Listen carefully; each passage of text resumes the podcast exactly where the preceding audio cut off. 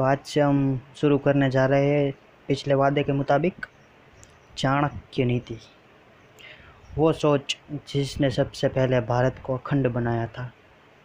वो सोच जिसने भारत की भूमि से सारी बुराइयों को ख़त्म कर एक छत्र शासन लागू करवाया था।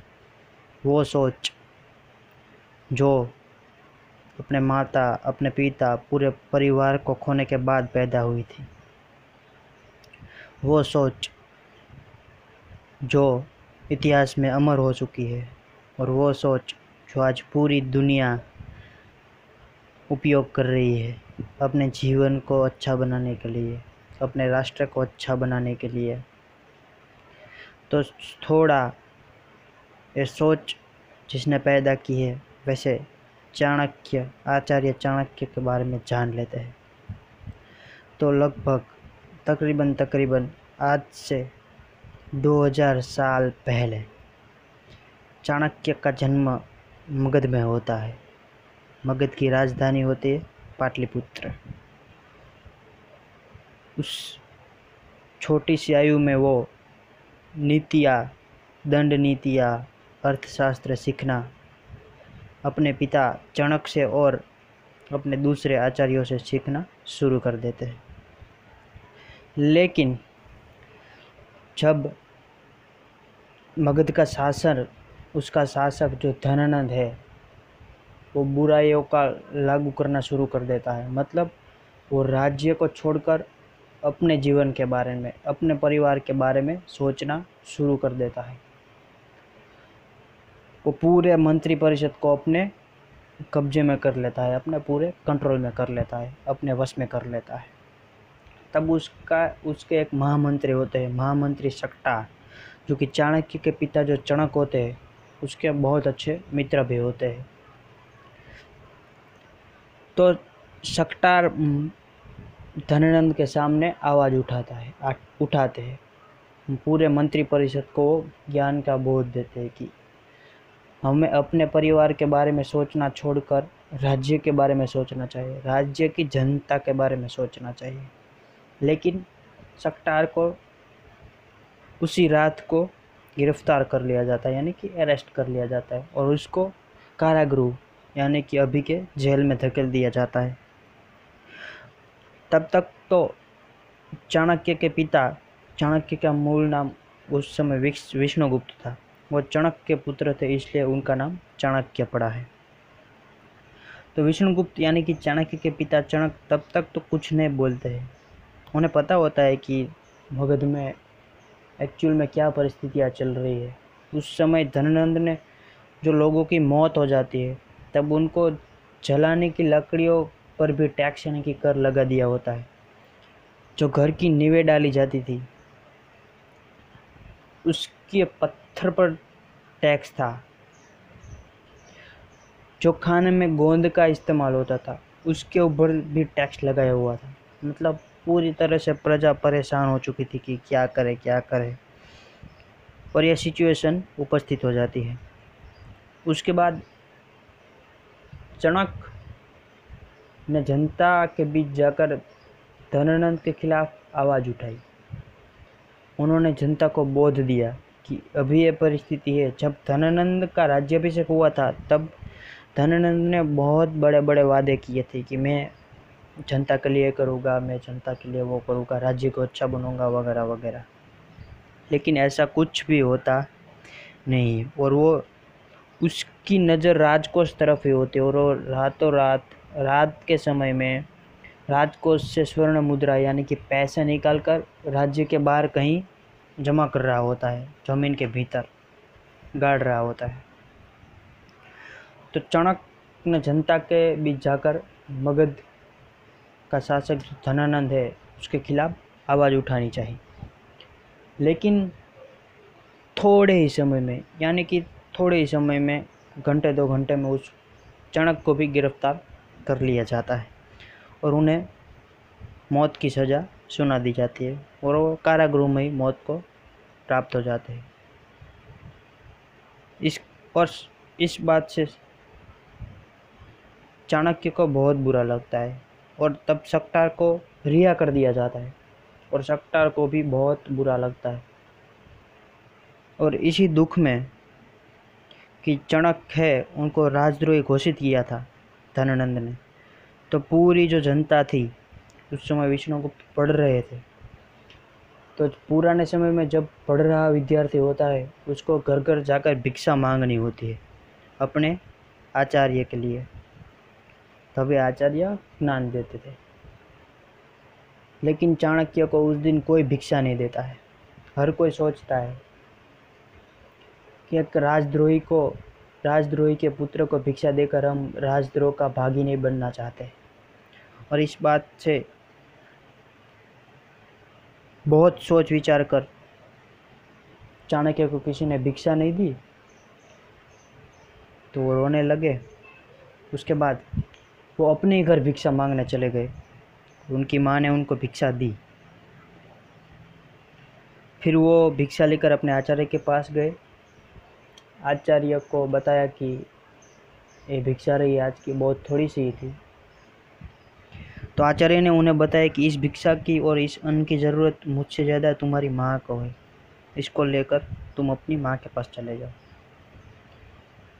तो आचार्य चाणक्य मतलब विष्णुगुप्त। ऐसा करते हैं।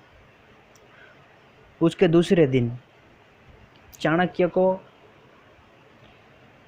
उसके आचार्य के स्कूल से निष्कासित कर दिया जाता है। यानी कि तुम राजद्रोह के पुत्र हो, यहाँ पर अब से पढ़ने मत आना। दूसरे विद्यार्थियों को इसका असर पड़ पड़ सकता है। यानी कि धनानंद इन एक्चुअली धनानंद उसका गुरुकुल बंद करवा सकता है। उसके बाद होता ऐसा है कि इसी आघात में चाणक्य की माता की मृत्यु हो जाती है। और चाणक्य और चाणक्य तब भी उन्होंने मना किया कि मैं धनानंद को कर यानी कि टैक्स लकड़ियों पर नहीं दूँगा। अपने घर में जितनी भी लकड़ियाँ थी वो सब काट डाली। कुआड़ी यानी कि एक्स लेकर सब काट डाली और उनकी माँ का अंतिम संस्कार करवाया। उसके बाद वो राज्य यानी कि पाटलिपुत्र के बाहर एक छोटा सा मंदिर था, वहाँ जाकर बैठते हैं। वहाँ के पुजारी आचार्य है, उन्हें उनसे सारी बात करते कि ऐसा हुआ ऐसा हुआ, मुझे निकाल दिया गया। तब आचार्य उनसे कहते कि, बेटा, तुम्हारी नियति कुछ और है। तुम्हें जो विद्यार्थी जिस रास्ते पर चल रहे उससे दूर हटकर तुम्हारी नियति ने तुम्हारी ज़िंदगी में लिखा है कि तुम्हें यहाँ से दूर हटकर चलना है और मगध में जो अराजकता फैली है, उसे दूर करना है। और वो ऐसा सोचते हैं और घर चले आते हैं। आचार्य ने ऐसा कहा तो। वो एक रूम में बैठे हुए होते हैं। उनकी आँख लग जाती हो तो उनके सपने में उनके पिता आते हैं और वो बताते हैं कि तुम्हें जिस अग्नि में जल रहे हो, उस अग्नि को तुम अपने अंदर प्रकट करो। तुम ज्ञान की अग्नि में जलो, साधना की अग्नि में जलना। ये सारी अराजकता को दूर करना। उसके बाद चाणक्य पाटलिपुत्र छोड़ देते हैं और एक संघ के साथ तक्षशिला निकल जाते हैं।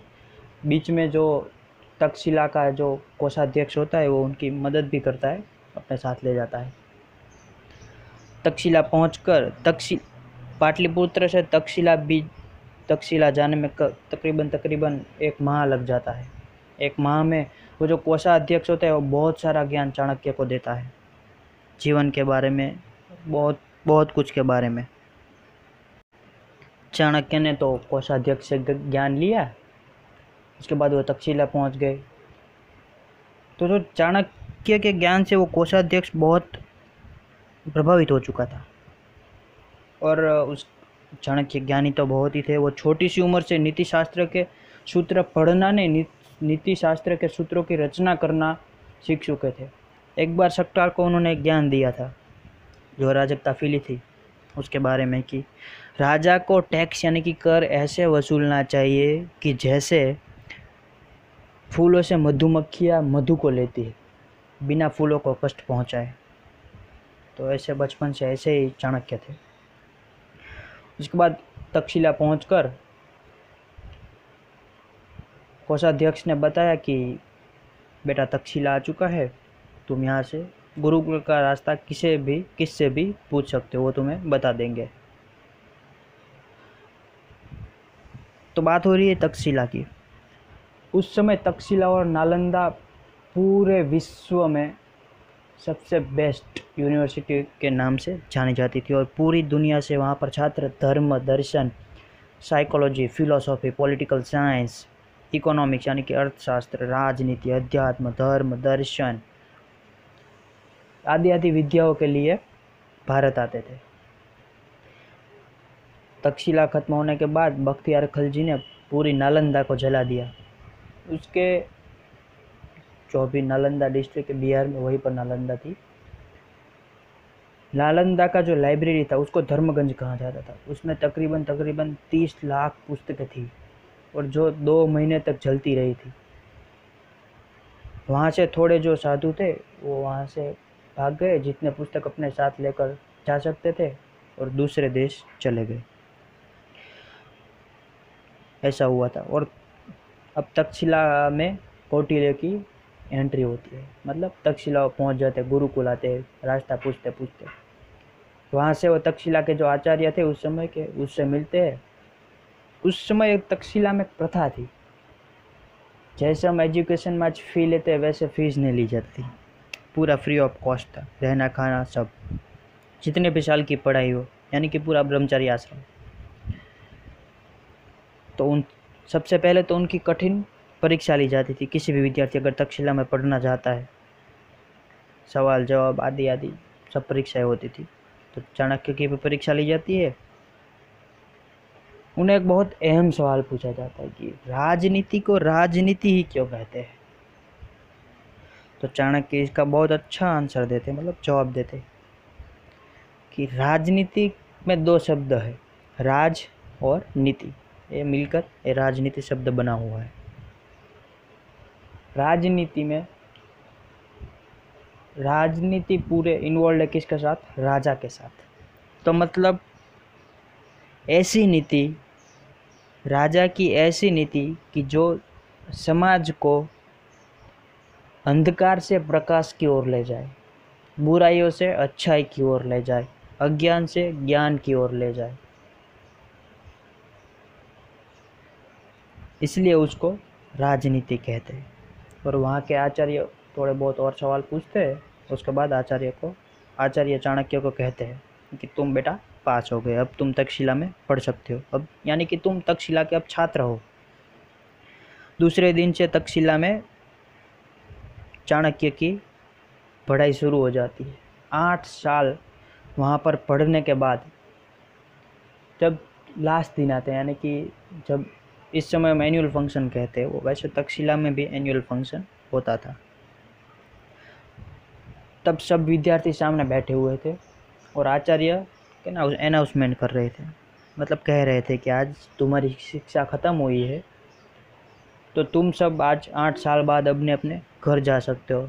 वही घर, वही गलियाँ, वही गाँव, वही शहर जो तुम्हारी प्रतीक्षा कर रहे हैं कई सालों से। लेकिन वो एक अनाउंसमेंट एक्स्ट्रा करते हैं कि तुम में से एक विद्यार्थी आज घर नहीं जा रहा है। वो यहीं तक्षशिला में रहेगा और आज ही उसकी पढ़ाई ख़त्म हुई है। और आज से ही उसको हम तक्षशिला का अध्यापक बनाना चाहते हैं, यानी कि शिक्षक बनाना चाहते हैं। और बाद में वो नाम लेते हैं वो छात्र है विष्णुगुप्त, यानी कि चाणक्य। तो कहते हैं कि अगर चाणक्य को मंजूर है तो यहाँ पर स्टेज के पास आकर इसको स्वीकार करे और चाणक्य ऐसा करते हैं। क्योंकि पाटलिपुत्र में उनका कोई नहीं था। माता और पिता की मृत्यु हो चुकी थी, दोस्त वो सब पीछे छूट चुके थे।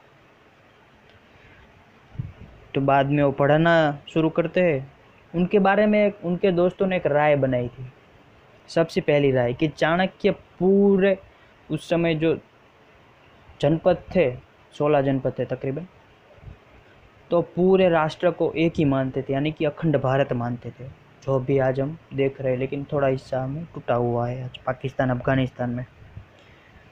और दूसरा, उनका मित्र बताते हैं कि चाणक्य ऐसा इंसान है जो बाहर से बहुत शांत है, लेकिन अंदर से वो ज्वालामुखी है। मतलब उनसे हमें सीखने को मिलता है कि बाहर से इनका, इंसान को शांत रहना चाहिए, बाहर से क्रोध नहीं करना चाहिए, और अंदर से हमें ज्ञान की अग्नि में तपना चाहिए। तो इसके बाद तक्षशिला में वो पढ़ाना शुरू कर देते हैं। तो उन्होंने जो नीति शास्त्र से नीति शास्त्र यानी कि पूरी अपनी पढ़ाई से, अर्थशास्त्र से जो कुछ सीखा, उससे उन्होंने बनाई है चाणक्य नीति। वही उसका ज्ञान, उसका निचोड़ पूरे जीवन का उन्होंने चाणक्य नीति में डाला हुआ है।